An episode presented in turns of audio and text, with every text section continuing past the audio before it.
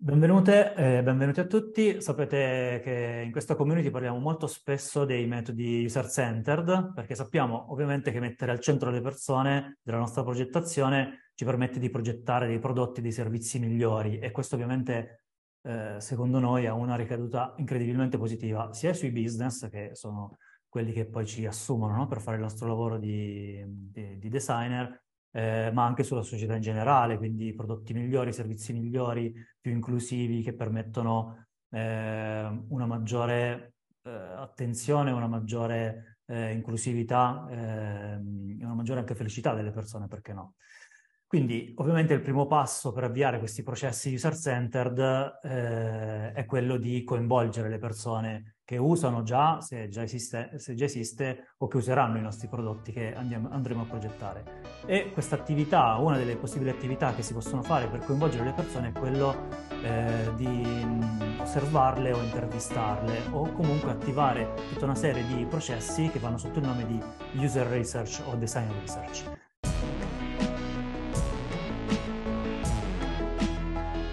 In questa chiacchierata affrontiamo questo tema con un ospite insomma, che mi piace molto aver invitato, e sono insomma, molto contento che abbia accettato il nostro invito, eh, che è Raffaella Roviglioni, che è una design researcher e autrice del libro che molti di voi probabilmente hanno già letto, eh, che si chiama Chi vuole cavalli più veloci, in cui eh, appunto racconta la sua esperienza. Ciao Raffaella, benvenuta. Buonasera a tutte e tutti, grazie per avermi invitato, anche a me fa molto piacere essere qui. Eh, ottimo, allora ehm, partiamo subito da una domanda che insomma siamo molto curiosi, io in particolare, eh, perché proprio nel tuo libro racconti che tu non, eh, non, hai sempre fatto questo di lavoro, non sei sempre stato design researcher, ma sei arrivata in questo mondo da, diciamo così, de, dei percorsi un pochino accidentati. Credo che sia molto interessante eh, per tutti, insomma, ascoltare questo, eh, questa tua storia e sentire un po' come sei, come sei arrivata qui. Grazie. Allora, eh, la storia sarebbe molto lunga, ci vorrebbero penso un paio di, di podcast e forse anche non, non, particolarmente interessante se condivido troppi dettagli, però eh, sì, eh, in realtà mi fa piacere eh, raccontare di, ehm, di, un passato molto, molto distante non solo dal mondo della ricerca, ma dal mondo del design. Um, io non, non, sono una di quelle persone, che ne ho conosciute tante, che magari arrivano da mondi limitrofi, eh, quindi comunque non tanto lontani, quindi non è assolutamente strano trovare design researcher che vengono dal mondo della psicologia, che vengono dalle scienze sociali, che mh, vengono da informatica o da architettura, ne potrei citare altri. Però ecco, tutti questi mondi io li ritengo comunque limitrofi al design. Io invece eh, vabbè, mh, ho studiato veramente tutt'altro, ho, mi, piace, mi, piace, dire che ho un passato da, ehm, da ricercatrice ma in ambito scientifico, ho mm-hmm. una formazione scientifica, veramente non, è raro trovare punti di contatto diciamo, con il design, anche se io negli anni sono riuscita a trovarli. E non era solo la formazione, in realtà ho lavorato per dieci anni in un ruolo molto distante. E poi per, abbastanza per caso e, e un po' perché ero alla ricerca di un cambiamento, eh, ho avuto l'opportunità di eh, sperimentarmi nel, nel, ruolo di quello che tra l'altro all'epoca, perché insomma parliamo di più di circa 15 anni fa, era un po' eh, da un certo punto di vista l'alba del web come lo conosciamo insomma oggi. Mm-hmm. E, sono stata abbastanza fortunata dal, avere sia tanta curiosità che eh, passione per il mondo tecnologico eh, per cui era una di quelle persone che eh, diciamo si era, si era, cimentata da subito con il mondo digitale in contesti appunto non, non di design. E quindi ero, in realtà sono partita, se, se, penso alle prime cose, sono partita dallo scrivere i contenuti, perché mi occupavo tantissimo di divulgazione scientifica, quindi come mm. rendere comprensibili dei, eh, degli argomenti tecnici, eh, magari un po' difficili, alle persone che appunto si, si avvicinavano magari ai contenuti scientifici tramite il web. Quindi paradossalmente ho iniziato dei contenuti e in effetti devo dire che è un amore che conservo tuttora, cioè quello di scrivere ehm, diciamo per, per, il digitale. E dai contenuti all'architettura dell'informazione il passaggio è stato brevissimo perché a quel punto dici sì ma come li organizzo questi contenuti, come, come posso far arrivare tramite la navigazione le persone alle pagine corrette Eh, ovviamente all'epoca non sapevo che si chiamasse architettura dell'informazione, eh, ma avevo capito che c'era un problema da affrontare, quindi um, mi sono autoformata eh, all'inizio lavorando su questi temi. E, vabbè, e poi come io sempre sono stata fortunata perché eh, mi, è, mi, è, stata data l'occasione di mettermi un po' alla prova e lì chiaramente ho capito, nel senso di lavorare su progetti eh, che riguardavano siti web, addirittura una intranet che è tutto un altro mondo e lì chiaramente mi sono accorta che mi mancavano le basi, quindi appunto mi sono messa a studiare, ehm, ho capito eh, appunto dove c'erano delle lacune da colmare e altro e, poi, vabbè, come tante, in tante storie, mi viene da dire anche i viaggi dell'eroe, anche se non mi sento eroe per niente, ho incontrato una figura eh, di riferimento che eh, era una, uno UX designer. Classico eh, mentore, quindi. Del, il mentor, sì, viaggio. assolutamente, che infatti è nei ringraziamenti del libro che molti, forse di quelli che ci ascoltano in questo momento, conoscono, che è Cristiano Siri, e, ehm, e, ho avuto la fortuna di eh, affiancarlo in un progetto appunto per l'azienda in cui stavo lavorando, quindi eh, sono andata con lui a fare interviste, in quel caso era per una intranet, quindi interviste dipendenti, e, ehm, ed ero curiosissima, cioè questa cosa mi piaceva tantissimo. Infatti poco dopo eh, aver cominciato a capire di cosa si trattava, gli ho detto, ma senti, ma come si fa a fare questo lavoro? Perché secondo me voglio diventare questa roba qui. E quindi ehm, ecco, da lì è partito il, il connubio tra, ripeto, autoformarmi, ho chiaramente studiato tanto per conto mio, ogni volta che avevo un'occasione di seguire un workshop, eh, iscrivermi a un corso, ehm, nel 2011 sono andata anche a Londra, al Nielsen Norman Group, a farmi dei corsi. Cioè, ho chiaramente deciso di investire su questo e sono arrivata. Diciamo che invece il, il passaggio che ho maturato un po' più lentamente è di tutto lo spettro enorme della user experience, diciamo, della progettazione, del design, viene da dire digitale, eh, ho capito che la cosa che mi appassionava tanto, tanto, tanto di più di tutto il resto era eh, la ricerca con le persone. Mm. Ci ho messo un po', nel senso che essendo mi affacciavo a quel mondo, era così vasto e dicevo, in realtà mi piacciono tantissime cose, che appunto ho citato l'architettura dell'informazione, eh, no, stranamente anche la parte interaction design dove mi sentivo sicuramente poco ferrata invece mi ha, mi ha preso tantissimo, però ho capito che quella che risuonava di, di, più con me era sicuramente la parte di ricerca. E sono riuscita anche a fare dei collegamenti con il mio lavoro precedente, cioè mi sono accorta che dei progetti che non avevano nulla a che fare con il design, ma che avevano a che fare un pochino con la ricerca sociale, eh, mi piacevano e mi appassionavano tanto proprio perché c'era questa parte di interazione, se non di vere e proprie interviste con le persone. Quindi ecco, questo Chiaro. un po'... Tra l'altro questo è molto bello anche perché poi siamo abituati magari a dare dei, avere dei, no, delle scatole in cui eh, mettere le cose che, che conosciamo, e quando invece magari delle skill possono essere reinterpretate, ri, riapplicate anche in altri ambiti, come poi è capitato a te. Tra l'altro, a proposito di questo, c'è una domanda che è arrivata nello slide che, dice, mm-hmm. che chiede appunto quanto è difficile diventare user researcher e se ci sono delle skill assolutamente necessarie. No? Adesso lo stavi giusto nominando, che ci sono delle skill che ti sei portata da un lavoro all'altro, eh, ma per il tuo punto di vista anche molto personale, secondo te quali sono queste skill necessarie? Assolutamente. E, um, allora, io lo, lo, dico da tanto tempo, lo continuo a dire, se sono diventata io user researcher lo può fare chiunque, cioè nel senso sono la dimostrazione vivente che avendo studiato appunto genetica e agraria, perché quello è il mondo da cui vengo, sì, eh, sono finita a fare il design researcher, lo può fare chiunque. Eh, si tratta solo di essere ecco, un po' diciamo motivati e determinati e, ehm, e secondo me appunto c- c'è una parte di passione che...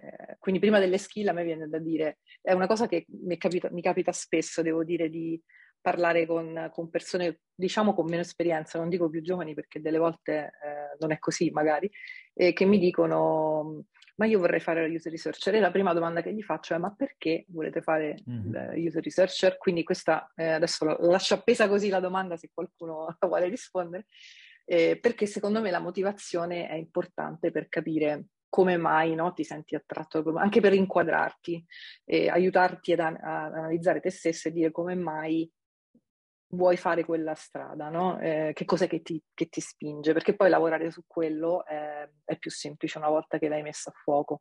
Quindi la prima cosa è fare un pochino di autoanalisi utile per capire da dove partite e cosa vi spinge. E, ehm, le skill sono diverse. Io eh, dico, dalla, dalla, mia formazione mi sono portata dietro un rigore scientifico che mi rendo conto nella parte di analisi e sintesi è fondamentale. E, ehm, mi rendo conto anche che non, non so quanto, quanto, questo venga insegnato, eh, magari smentitemi perché sono contenta se è così, eh, perché mi rendo conto che non è banale, cioè avere soprattutto, attenzione, noi parliamo tantissimo di ricerca qualitativa nel nostro mondo, no? Per, per, il momento accantoniamo un pochino la quantitativa, dove secondo me però c'è più struttura di analisi, cioè c'è più tradizione, mi viene da dire, di eh, analisi sintesi. Beh, anche tutta la statistica, insomma, tutti gli esatto, studi. cioè hai degli strumenti, eccetera. Sulla qualitativa la mia sensazione è che il rischio è di andare molto a braccio o addirittura di pancia, che è molto rischioso perché eh, la qualitativa eh, già di per sé ha assolutamente una, una, diciamo, un'accezione soggettiva di interpretazione del ricercatore e che ci deve stare ed è bene che ci sia, sgombriamo il campo dal fatto che, che possa esistere una ricerca totalmente neutra, eh, però proprio per questo, per poi portare dei, diciamo, delle evidenze e, e, arrivare a elaborare degli insight di valore, bisogna essere rigorosi nell'analisi. Eh, quindi ecco, penso che la mia mentalità un po' scientifica da questo punto di vista mi abbia aiutato perché appunto cerco di eh, vedere le cose da, da, quel punto di vista, cioè cerco di, quando sono in fase di analisi, per esempio, non salto alla sintesi, dico no, io sto ancora capendo, sono nell'analisi, voglio, ved- voglio capire tutti i dettagli, poi passo a raggrupparli quelli che appunto mi sembrano simili, eccetera. E poi nella fase di sintesi, altra cosa importante, magari ci sono persone che sono molto brave ad analizzare e vanno in panico quando devono sintetizzare, mm. perché la sintesi è uno di quei momenti chiave della ricerca in cui il ricercatore deve fare delle scelte importanti, cioè quali sono le cose più eh, importanti che sono emerse da questa ricerca, cioè sintesi significa assegnare delle priorità, significa rendere delle cose più evidenti di altre, e scartare delle cose, dici sì, è vero che è emersa questa cosa, ma francamente è totalmente secondaria, per esempio, rispetto a quello che abbiamo. Quindi c'è questa parte, diciamo, un po' scientifica. Poi c'è la parte invece ehm, che non voglio chiamare empatica perché non mi piace tanto questo termine per come viene usato, Ehm, ma invece mi, mi, viene da dire la parte di, di relazione e di comunicazione, cioè nella, come hai detto giustamente tu, le attività che facciamo poi sono diverse, ci può essere l'osservazione, ci può essere l'intervista diciamo di profondità, ci possono essere gli studi sui diari, di tecniche ce ne sono tante e in tutte queste tecniche appunto qualitative serve riuscire a stabilire una buona relazione con i partecipanti eh, riuscire ad acquisire, e vi assicuro che è un muscolo che si può allenare, le, le capacità di fare le domande nel modo corretto, nell'ascolto eh, molto partecipato, eh, insomma si possono acquisire una, una serie di, di, strumenti, diciamo, per diventare, chiamiamoli bravi moderatori della, della ricerca. E, e, poi c'è una parte, secondo me, importantissima eh, come skill da acquisire, eh, noi come ricercatori non esistiamo chiaramente nel vuoto o chiusi nella nostra stanza di osservazione, ma viviamo o lavoriamo eh, con, con delle aziende. Quindi c'è una parte fondamentale di skill che deve riguardare appunto l'essere convincenti, comunicativi e persuasivi con le aziende per far capire il valore della ricerca e far capire l'impatto. Una volta che abbiamo questi famigerati insights, che cosa ci facciamo, in cosa si trasformano. Quindi eh, non so, vi ho citato alcune, alcune skill qua e là. Eh, la domanda diceva proprio quali sono quelle assolutamente necessarie. Mi viene da dire, ahimè, queste che ti ho detto tu, tutte.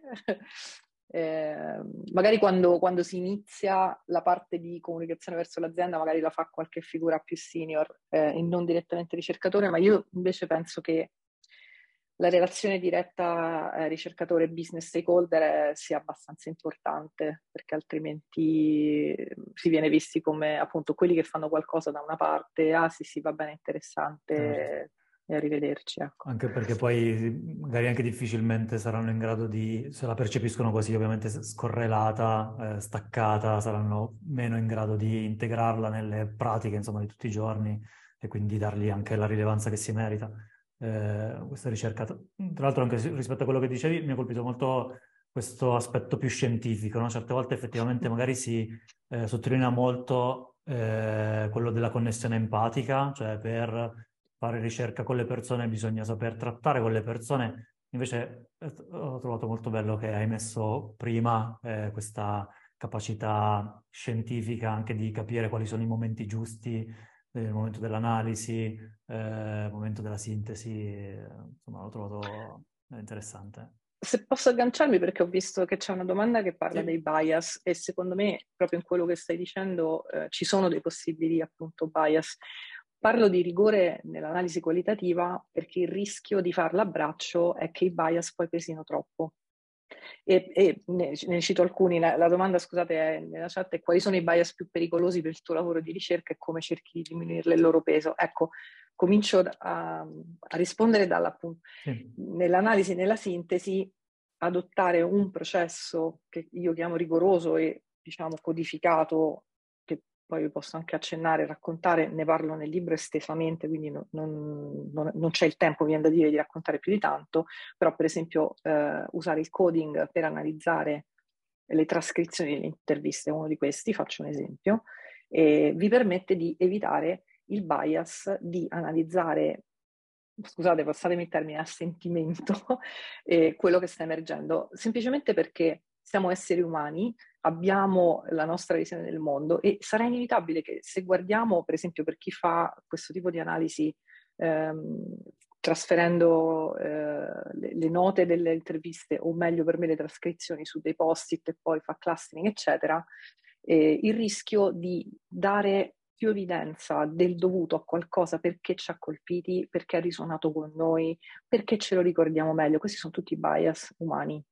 Quindi il fatto di seguire invece un metodo più eh, strutturato ci permette di evitare quello.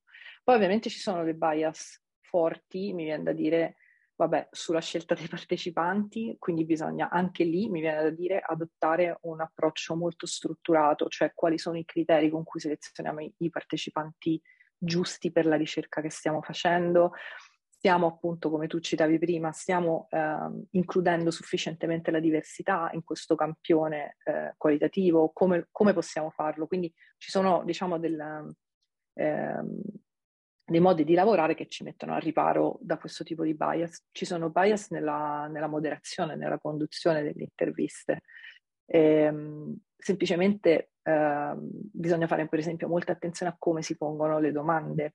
Le domande per esempio non devono essere leading, io le chiamo le domande guidate, cioè quelle che condizionano fortemente la risposta della persona e le persone durante la ricerca in particolare tendono a essere accondiscendenti, cioè tendono a farci contenti e a rispondere quello che pensano che noi vogliamo che rispondano.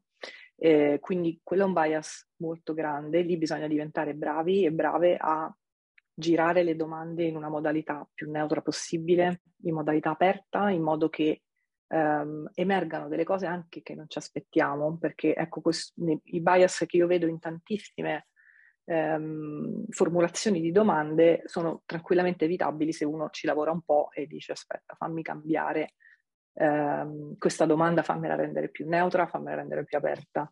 E mi viene da dire bisogna certamente lavorare per ridurre il bias, bisogna mettere in, in conto eh, il fatto che appunto la presenza del ricercatore o della ricercatrice eh, c'è e non è eliminabile, quindi voglio dire, que- quella parte però boh, io non mi sento di chiamarla bias, mi sento semplicemente mm-hmm. di dire che eh, chi fa ricerca partecipa eh, attivamente nell'intero processo, quindi come dicevo ci sta che ha un'interpretazione soggettiva, anzi io sinceramente ultimamente in questi tempi penso che il valore che vedo è veramente nella, nella, nell'individualità di chi fa ricerca e il valore che porta. Quindi appunto la ricerca fatta da una persona o da un'altra secondo me non porta gli stessi risultati e, e questo va bene, da dire, fa parte, fa parte del gioco. Quindi ne ho citati alcuni, forse me ne verranno in mente altri il bias però. Certo. infatti anche nel tuo libro mi ricordo che parlavi di eh, questa eh, capacità del ricercatore di prendersi la responsabilità no? di quello che fa, come dicevi, comunque ci sono delle scelte che il ricercatore deve fare, se considerare una cosa importante o no, se effettivamente una cosa la considera correlata o no, e, e ovviamente queste sono responsabilità che vanno prese. Eh, certe volte forse abbiamo l'impressione che, visto che eh, comunque la ricerca si basa, la ricerca, eh, la user research si basa comunque sulla ricerca etnografica, che sono dei metodi scientifici comunque, ricordiamoci, eh, sembra qualche volta, almeno qualche persona magari può avere la percezione che siano strumenti che danno dei risultati quasi matematici, no? Se faccio la ricerca otterrò dei risultati sempre identici, invece in realtà comunque il fattore umano, il fattore di quando faccio questa ricerca, chi includo e chi è il ricercatore ovviamente può dare delle sfumature e dei risultati diversi. È interessante che tu l'abbia eh, sottolineata questa cosa. Ehm, prima abbiamo parlato di, di, aziende, tu hai anche sottolineato che una delle skill importanti è proprio quella di saper dialogare con le aziende, no?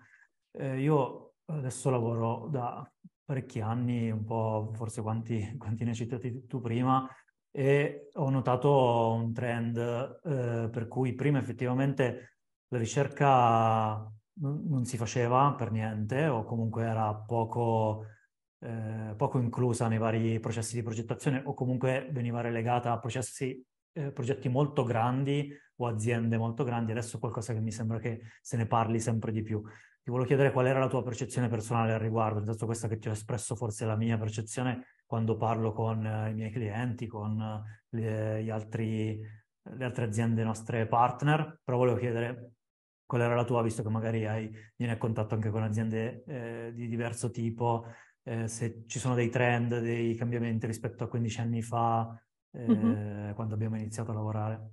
Sì, io appunto giustamente posso parlare solo di ciò che ho osservato in questi ultimi certo. 15 anni. Tra l'altro, ehm, non vi ho detto, magari non tutti lo sanno, io i, i primi 10 di questi 15 ho lavorato da freelance, quindi che secondo me è una posizione, cioè voglio dire, a vantaggi e svantaggi. Il grande vantaggio che ci vedo è che sono entrata in contatto con tante realtà diverse, cioè a volte lavoravo direttamente per i clienti, a volte lavoravo magari per aziende di consulenza eh, che lavoravano per clienti, quindi mi sono fatta diciamo, un'idea eh, del, del, panorama. Poi dopo sono entrata diciamo, a lavorare invece prima in una design agency, ora nell'azienda dove sono ora, che è comunque un'azienda di consulenza che è ThoughtWorks. E, ehm, e quindi comunque lavoriamo per clienti. E, ehm, sì, io eh, noto un trend. Allora, 15 anni fa, eh, voglio dire, lo, lo, noto sia a livello di community italiana, che però riflette secondo me la realtà aziendale, ehm, che effettivamente eravamo, eravamo, in quattro persone a parlare di questi temi 15 anni fa e, e, condividevamo tantissimo le nostre esperienze perché era difficile portare l'argomento della ricerca all'interno dei progetti di design e, e c'era secondo me meno maturità la, tua azienda, la tua cliente ad ascoltarla, diciamo. Quindi eh, mi viene da dire che tra le persone che ho conosciuto c'erano sicuramente dei pionieri in questo, in questo settore eh, però le cose sono cambiate, cioè oggi non, non è così insolito eh, proporre attività di ricerca, poi bisogna vedere quali, in che modo, per carità ci sono tante sfumature, però voglio dire, mentre prima era proprio difficile solo come argomento eh, da trattare t- per tante persone, proprio non, non, c'era neanche una conoscenza di base, per persone intendo le persone con cui parliamo, cioè i nostri stakeholder, cioè le persone che acquistano il nostro lavoro di design, no? E, ehm, oggi è un tema in Italia sicuramente molto più diffuso, noto delle differenze non solo di, uh, di, risposta magari a delle proposte, ma secondo me c'è stato un cambiamento anche per esempio a livello di team, cioè eh, appunto mentre prima, questo è vero penso un po' per il design in generale, per la ricerca mi viene da dire in una modalità minore ma comunque analoga, eh, prima tante aziende non avevano magari dei team di design interni, e, um, oggi io vedo questo, questa, questo cambiamento, cioè mentre prima appunto ci si affidava molto esternamente magari a, a una consulenza su quel punto, adesso eh, i team si sono inglobati all'interno delle aziende e quando dico i team di design spero eh, che includano anche dei ricercatori. Ecco, mentre questa era una cosa che devo dire 15 anni fa rarissima, cioè io non, non credo aver conosciuto qualcuno che facesse ricercatore internamente, cioè voglio dire come ruolo principale, non dico un designer che fa anche ricerca, ma proprio il ruolo di user researcher era qualcosa di veramente sporadico all'interno di un'azienda, se non quasi inesistente. Oggi non è così. E, ehm, come rapporto tra designer e ricercatori c'è ancora lavoro da fare, mi viene da dire, e, ehm, però eh, è una cosa non così, non così, infrequente, addirittura insomma nei team, mi viene da dire di prodotto, poi si aprirebbe tutto un altro discorso, quindi eh, team appunto magari multifunzionali con, con, competenze diverse, non è raro che ci sia quantomeno un researcher che possa servire magari più team. Quindi io vedo questo cambiamento. E, ehm, quello che non vedo ehm, è probabilmente invece una conoscenza approfondita che però magari non è da aspettarsi dentro un'azienda, di eh, quali sono le differenze tra ricerca e ricerca, cioè perché mm. utilizziamo determinati metodi, quali sono le, appunto, le tecniche, le modalità migliori per approcciare i, i diversi tipi di problemi che le aziende hanno. Eh, quindi da quel punto di vista noi consulenti o chiunque, insomma, magari una persona interna proponga qualcosa, ha del lavoro da fare per argomentare e quindi adesso vi faccio un esempio, ehm, ehm, un cliente che è venuto da me chiedendomi direttamente ho bisogno di fare, di comprendere questa esplorazione nel mercato europeo e voglio fare un sondaggio. E io ho provato, non ci sono riuscita, ve lo dico proprio tranquillamente, ho provato però ad argomentare dicendo io non credo che i questionari siano lo strumento migliore per esplorare. Cioè il questionario normalmente eh, risponde alla domanda quanti, cioè per contare qualcosa che già sai in realtà, perché quando facciamo dei questionari noi mettiamo delle risposte alle possibili domande. Non pensate di poter fare un questionario con tutte risposte aperte perché poi impazzirete nell'analisi. Quindi mi viene da dire il 99% del questionario ha risposte chiuse, quindi vuol dire che quelle risposte voi le sapete già. E quello di cui avete bisogno è contarle, cioè dire sì, ma queste risposte che io ho trovato, magari con una precedente ricerca qualitativa, se io le vado poi a cercare nella popolazione quanto sono presenti, ce n'è qualcuna che pesa più di un'altra, a questo servono i questionari, a contare. E quindi il problema è che se la domanda che tu hai in mente non, è, non ha una risposta numerica, abbiamo un problema a usare il questionario. Ecco, io questi sono argomenti, devo dire, che porto avanti quotidianamente nel mio lavoro.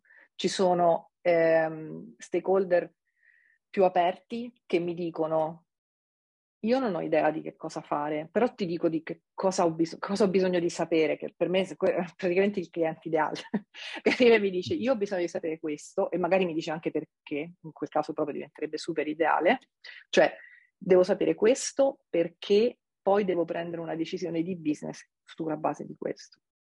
Meraviglioso. E, e mi dice mi aiuti a capire come trovo questa risposta e quindi poi parliamo insieme e ho detto ah, potremmo fare questo, potremmo fare quell'altro, questo ha questo vantaggio, questo ha l'altro vedo più problematico appunto qualcuno che mi arriva dicendo devo fare un test di usabilità, devo fare un questionario e io però di solito non mi fermo lì e dico perché, spiegami come mai, cosa hai bisogno di sapere, come mai hai bisogno di farlo in questo momento. Ecco, c'è tutta questa fase, mi viene da dire, di esplorazione e negoziazione del brief che ci aiuta a capire e secondo me, eh, e concludo con questo, porta valore perché appunto non è detto, cioè non ci possiamo aspettare che tutte le aziende abbiano lo stesso livello di maturità e di consapevolezza sulla ricerca e secondo me una buona parte del nostro lavoro è anche di, dire, di, di educazione e di divulgazione mm. su questi temi. Assolutamente, di questo sono pienamente convinto, anche l'attività vabbè, che facciamo con la community, ma anche banalmente questi, questi appuntamenti hanno proprio quel tipo di finalità lì e dobbiamo cercare noi come professionisti giorno per giorno visto che siamo dentro le aziende, eh, cercare di attivare un po' un piccolo cambiamento. Un piccolo cambiamento certe volte significa anche semplicemente informare, rendere educate le persone su eh, appunto quelli che possono essere diversi metodi. Magari ci sono alcuni clienti che chiedono il questionario perché magari conoscono solo quello e non sono a conoscenza esatto. che, si, che, esistono degli altri metodi magari più, più adeguati per fare quello che lui ha in mente. Quindi sono d'accordissimo che deve essere anche il nostro ruolo. Tra l'altro eh, appunto comunque anche nel, lo segnalo perché nel, nel tuo libro c'è anche una bellissima tabellina eh, dove sono rappresentati tutti i diversi metodi eh, fra eh, attitudinali, comportamentali. Eh,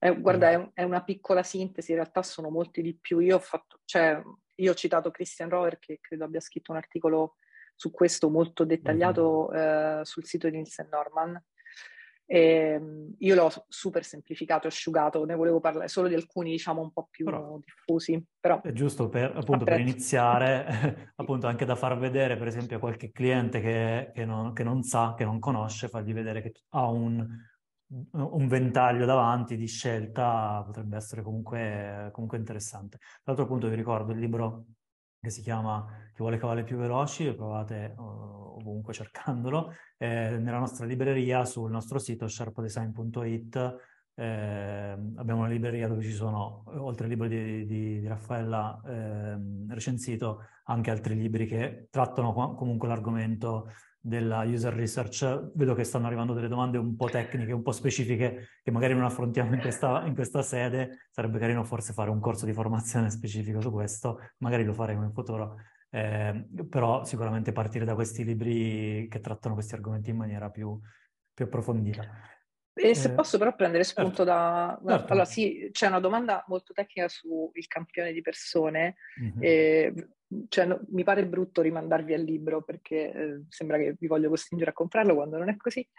Eh, però no, ci tengo solo a dire una cosa, il campione qualitativo non mira alla rappresentatività statistica, quindi toglietelo dalla testa perché non c'è modo di fare eh, ricerca qualitativa e avere la rappresentatività statistica. In realtà eh, campioniamo per criteri di diversità, cioè ci interessa nel numero piccolo, che, perché è considerato piccolo, eh, che noi analizziamo, ci interessa invece raccogliere diversità, perché poi nella diversità andiamo a appunto a far emergere pattern diversi, comportamenti diversi. Quindi ci tenevo a dire solo questa cosa. In realtà c'era una domanda che si agganciava a questo di come parlare con le aziende che mi piacerebbe, a cui mi piacerebbe rispondere. Cioè, quali sono i metodi che uso per negoziare con gli stakeholder, il tipo di ricerca da condurre?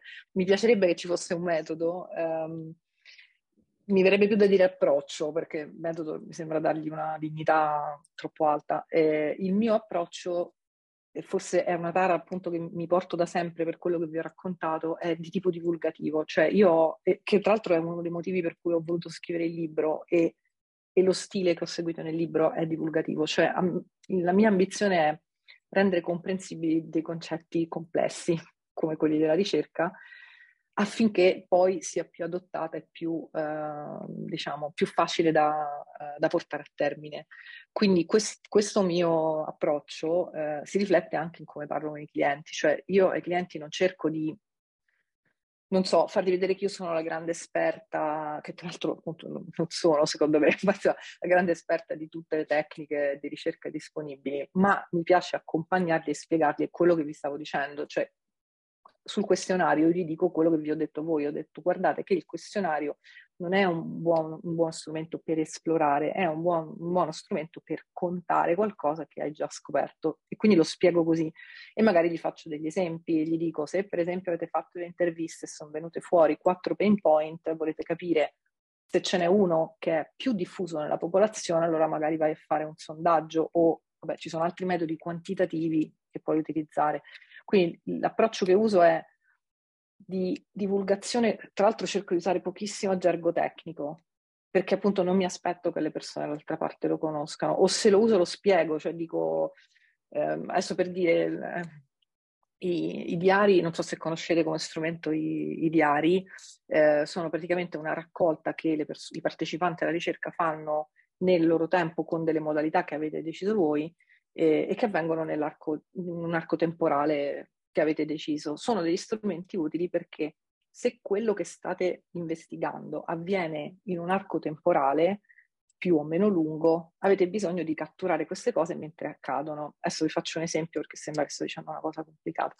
E, ehm, se per esempio volete studiare le abitudini delle persone che come scelgono per esempio le serie tv o i film da vedere nelle varie piattaforme di streaming, oltre a fare un'intervista in cui probabilmente le persone si ricordano quello che hanno fatto negli ultimi due giorni, se non l'ultima settimana, voi potreste affiancarci un diario, fargli compilare un diario per un mese in cui sia loro che magari le persone con cui vivono segnano, per esempio, questa sera abbiamo scelto questa perché X o, o la, stasera è andata così, eccetera, eccetera. Quindi voi documentate quello che avviene nel corso del tempo e, e poi magari lo approfondite con un'intervista. Ecco, il diario, se dovessi poi spiegarlo, eh, diciamo, in termini più, più, scientifici, sarebbe uno studio longitudinale, ma io non uso queste parole con, con i clienti, in realtà non le uso praticamente mai, ma dico questo, se quello che stiamo studiando, se quello che tua azienda sta investigando avviene in un arco temporale abbastanza lungo, potrebbe essere interessante fare il diario, glielo spiego, perché possiamo documentare in tempo reale quello che avviene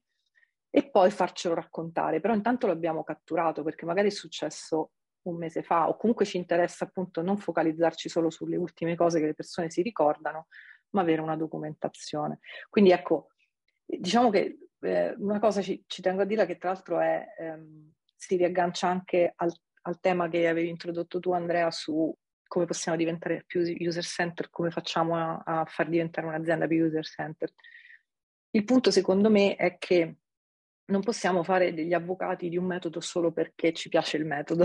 cioè, quella è un'azienda che vuole fare business, quindi per me il punto è che cos'è che io ti posso portare sul tavolo tramite eh, design user center, tramite ricerca, tramite qualcosa che per te ha un valore di business. Quindi per me l'arg- l'argomento è un po' quello. Cioè noi quindi dobbiamo essere, diciamo, sempre più bravi e brave a eh, intanto capire quali sono le esigenze di business dell'azienda, quali sono i loro problemi, quali sono le cose che non, non sanno, non conoscono e su cui noi li possiamo aiutare, magari tramite la ricerca.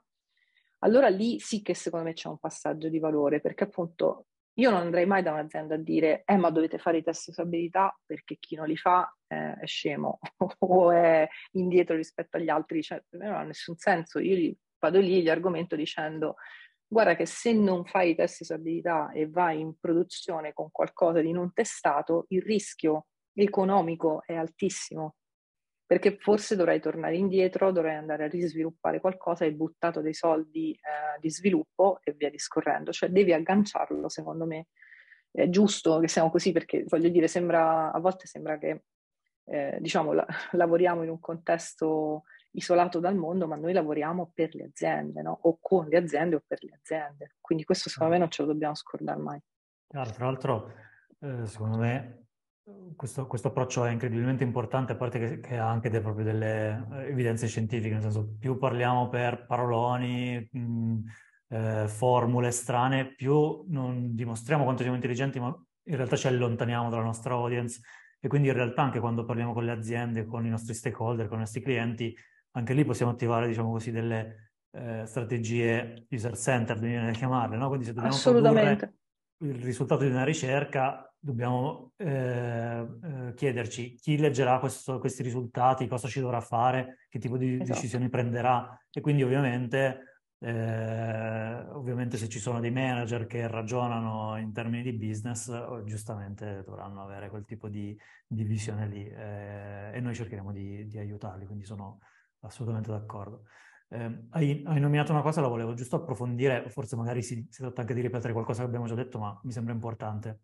Eh, una domanda che, che, era arrivata già in realtà qualche giorno fa era eh, come portare nella mia azienda attività user-centered. Eh, supponiamo che appunto ci siano delle aziende che effettivamente oggi non facciano questo tipo di attività, anche se appunto magari ne beneficerebbero molto e ci sono delle persone che magari ci stanno ascoltando adesso che invece vogliono essere appunto degli agenti, diciamo così, di cambiamento, comunque di introdurre questo tipo di cosa, eh, questo tipo di attività. Hai dei consigli pratici o una tua visione su come questa cosa potrebbe avvenire? Eh, allora, una cosa mi sento dire è che se si tratta di portare un cambiamento culturale ci vuole tempo, cioè non, non pensate di poter produrre risultati così estesi e, eh, in poco tempo, perché chiaramente si tratta di cambiare qualcosa di, di grande e complesso. E, um, il consiglio è, allora, a parte quello che ho già detto, appunto, di eh, cercate di capire dov'è che appunto una, un, parliamo di ricerca, possa portare eh, valore per il business, eh, perché chiaramente quello diventa un argomento valido già di per sé nel momento in cui voi dimostrate qualcosa è l'argomento migliore del mondo. Eh, mi viene anche da dire in modalità totalmente lean e agile di fare delle cose piccole, cioè provate a fare delle cose piccole, sia che siate, tra l'altro qui c'è una distinzione, non so se siete interni all'azienda e la state provando a cambiare da dentro, oppure appunto se cercate di eh, cambiare magari l'approccio di un cliente per cui state lavorando magari da tanto tempo. Noi a volte facciamo consulenze che durano anni, nel senso che accompagniamo le aziende nel loro cambiamento. E l'idea di partire piccoli è sempre una buona idea, secondo me. E uno perché eh, si riesce a gestire meglio, magari, magari, un piccolo investimento in termini di budget o di effort viene concesso no? a fronte di una proposta, mentre chiaramente partire dicendo eh, non conosciamo i nostri clienti, facciamo una ricerca estesa di due mesi, facciamo i persona, se facciamo la customer journey, se loro non sanno neanche di che state parlando, difficilmente li convincerete. Eh, una cosa che io ho notato eh, a volte è un grimaldello interessante sono proprio i test di usabilità, perché rispetto mm. alla ricerca esplorativa sono visti più vicini alla realtà dei prodotti. E, ehm, e quindi eh, sono, non so, mm, mi sembra che le persone entrino più facilmente in risonanza con quel tipo di attività. E per esempio in quel caso se riuscite a farli la cosa migliore sarebbe o avere direttamente gli stakeholder come osservatori dell'attività nascosti, eh, non, il partecipante non li deve vedere, o quantomeno, sperando che lo faccia, condividere magari se ci sono delle registrazioni video, perché io ho visto la potenza di vedere e ascoltare direttamente eh, dei partecipanti, interagire con i loro prodotti, sentire il feedback diretto o vedere la persona che soffre perché non riesce a fare un task è molto potente come grimaldello. Cioè ho visto veramente delle aziende fare una sorta di click dopo aver visto i test di usabilità, mm-hmm. rimanere così e dire oh mio Dio, da oggi in poi io se non faccio qualcosa con i potenziali clienti non mi sento tranquillo. E, e quello è un primo passo, cioè il test di usabilità, ripeto, un po' più facile, un po' perché magari lo potete fare anche mo- molto circoscritto, mi viene da dire oggi che si fanno tanto da remoto sono anche più semplici e meno onerosi per certi punti di vista e, ed è appunto un, un buon aggancio. Da lì far capire che la ricerca appunto non è solo quella sul prodotto, ma se ci stiamo facendo delle domande, passatemi il termine tecnico, che, siamo, che invece so, fanno riferimento al problem space, non al solution space, cioè ancora non abbiamo o abbiamo una soluzione ma vogliamo capire se quella se appunto la vita delle persone eh, ci offre invece uno, magari uno spunto per introdurre un nuovo prodotto, migliorare qualcosa, allora ci dobbiamo spostare su un tipo di ricerca più esplorativa e appunto ci si arriva, mi viene da dire passo passo, ecco. Non so se ho dato degli spunti Sì, sì, sì, mi sembra utili, utilissimo questo spero. di partire piccoli eh, e di partire anche dalle, dagli user test mi sembra un ottimo, un ottimo consiglio. Ti faccio ancora un'ultimissima domanda eh, che è arrivata dal pubblico eh, che dice così, eh, ti è mai capitato che il coinvolgimento del team scenda andando avanti con la ricerca? Come si può mantenere alta la curiosità e l'interesse nelle varie fasi? Ci immaginiamo che effettivamente alcuni di questi processi durino molto tempo e che quindi magari ci sia un, anche molta energia che deve essere spesa. Non so se ti è mai capitato questo tipo di situazione. Eh, allora, devo dire, non tantissimo. Poi qua la, la, domanda mi verrebbe da fare cosa intendi col team, cioè chi sono i componenti mm. del team, perché magari potrebbe cambiare. Io personalmente ho una sorta di ambizione che eh, quanto più il team è coinvolto nella ricerca, meglio è. E intendo anche figure lontane dalla ricerca tipicamente, cioè ricerca, eh, scusate, gli sviluppatori, per esempio. Eh, quindi se, se, parliamo di un team cross-funzionale, per me, ehm, eh, e quindi dove ci sono designer, magari product manager, sviluppatori, boh, data analyst forse addirittura. E per me l'idea è il coinvolgimento, cioè il, il, problema è che appunto il ricercatore non deve chiudersi in un box o nella stanza col partecipante e tenere tutti gli altri fuori e tornare magari dopo un mese dicendo guardate cosa ho scoperto. Questa cosa non funzionerà mai, non funziona con il team, non funziona con i clienti, eh, diventa una cosa f- molto frustrante poi per il ricercatore perché magari ci si è impegnato tantissimo e mm. dice ma come, non ca- perché non capite? Non capiscono. Perché devono essere partecipi dell'intero processo, quindi per me il, il, il processo inizia poi prima da quali domande ci stiamo ponendo, come troviamo i partecipanti, non è una cosa che faccio da sola, la faccio, la comunico, ma addirittura la facciamo insieme. E sulla ricerca ovviamente non è che si può condurre la ricerca in cinque persone, però appunto ci sono modalità di osservazione eh, che magari per esempio potrebbero ruotare le persone del team in modo che siano sempre coinvolti. Poi magari ci possono essere per esempio delle sessioni di debriefing interessanti. Se non riescono a fare l'osservazione, magari ogni 4-5 partecipanti facciamo una sessione, raccontiamo, facciamo vedere delle ispezioni di registrazione e diciamo guardate cosa sta avvenendo fuori. Eh, io in questo modo devo dire ho avuto l'attenzione anche veramente di, di tanti sviluppatori che tra l'altro per loro natura, perché a me piacerebbe che fossero molto più coinvolti nella ricerca, ma loro qualche volta, forse perché hanno meno esposizione nei confronti degli utenti, normalmente, per tradizione, si sentono lontani, non si sentono capaci. Io dico, ma invece il tuo punto di vista secondo me è, è utilissimo. Tra l'altro per loro, di nuovo, vedere magari come le persone comprendono e usano la tecnologia è abbastanza illuminante, cioè secondo me poi nel loro lavoro riportano questo, uh, questi insight. Quindi eh, sì, cioè mi viene da dire fare costantemente delle condivisioni lungo l'intero processo, eh, tra l'altro appunto noi Totworks è una cosa che facciamo abitualmente e lo facciamo sia internamente con i team che con il cliente di avere eh, dei cosiddetti showcase, quindi dei momenti di condivisione dello stato di pensamento, tra l'altro in una modalità che non deve essere se ho finito qualcosa, cioè dove sono sono, in questo momento sono qui, ho fatto tre interviste, eh, stanno emergendo queste cose, mi ha colpito quest'altra cosa, la racconto, perché intanto ti rendo appunto partecipe. Se non, ripeto, tramite la partecipazione diretta che secondo me è veramente auspicabile, ecco. Bellissimo. Eh, tra l'altro appunto si creano proprio quei momenti che gli americani chiamano appunto gli aha moment, no? dove effettivamente sì. capisci, scatta quel click di cui parlavi prima, effettivamente poi eh, diciamo così, chiudiamo un po' il cerchio anche di tutto quello che abbiamo detto finora, quindi si tengono le persone più ingaggiate, il cliente più convinto e poi piano piano si, si approfondisce anche questa cultura user-centered di cui stiamo parlando. Grazie mille Raffaele, è stato incre- incredibilmente interessante parlare insomma, di questi argomenti. Ricordo a tutti e a tutte che appunto il libro che lei ha scritto racconta la sua esperienza in maniera molto personale e io l'ho trovato eh, molto interessante, quindi invito tutti a, a dargli un'occhiata e direi a presto e grazie mille ancora. Grazie Ciao. a tutti e tutte, è stato bellissimo stare qui e alla prossima. Alla prossima. Grazie. Ciao, arrivederci. Grazie. Ciao, grazie. grazie.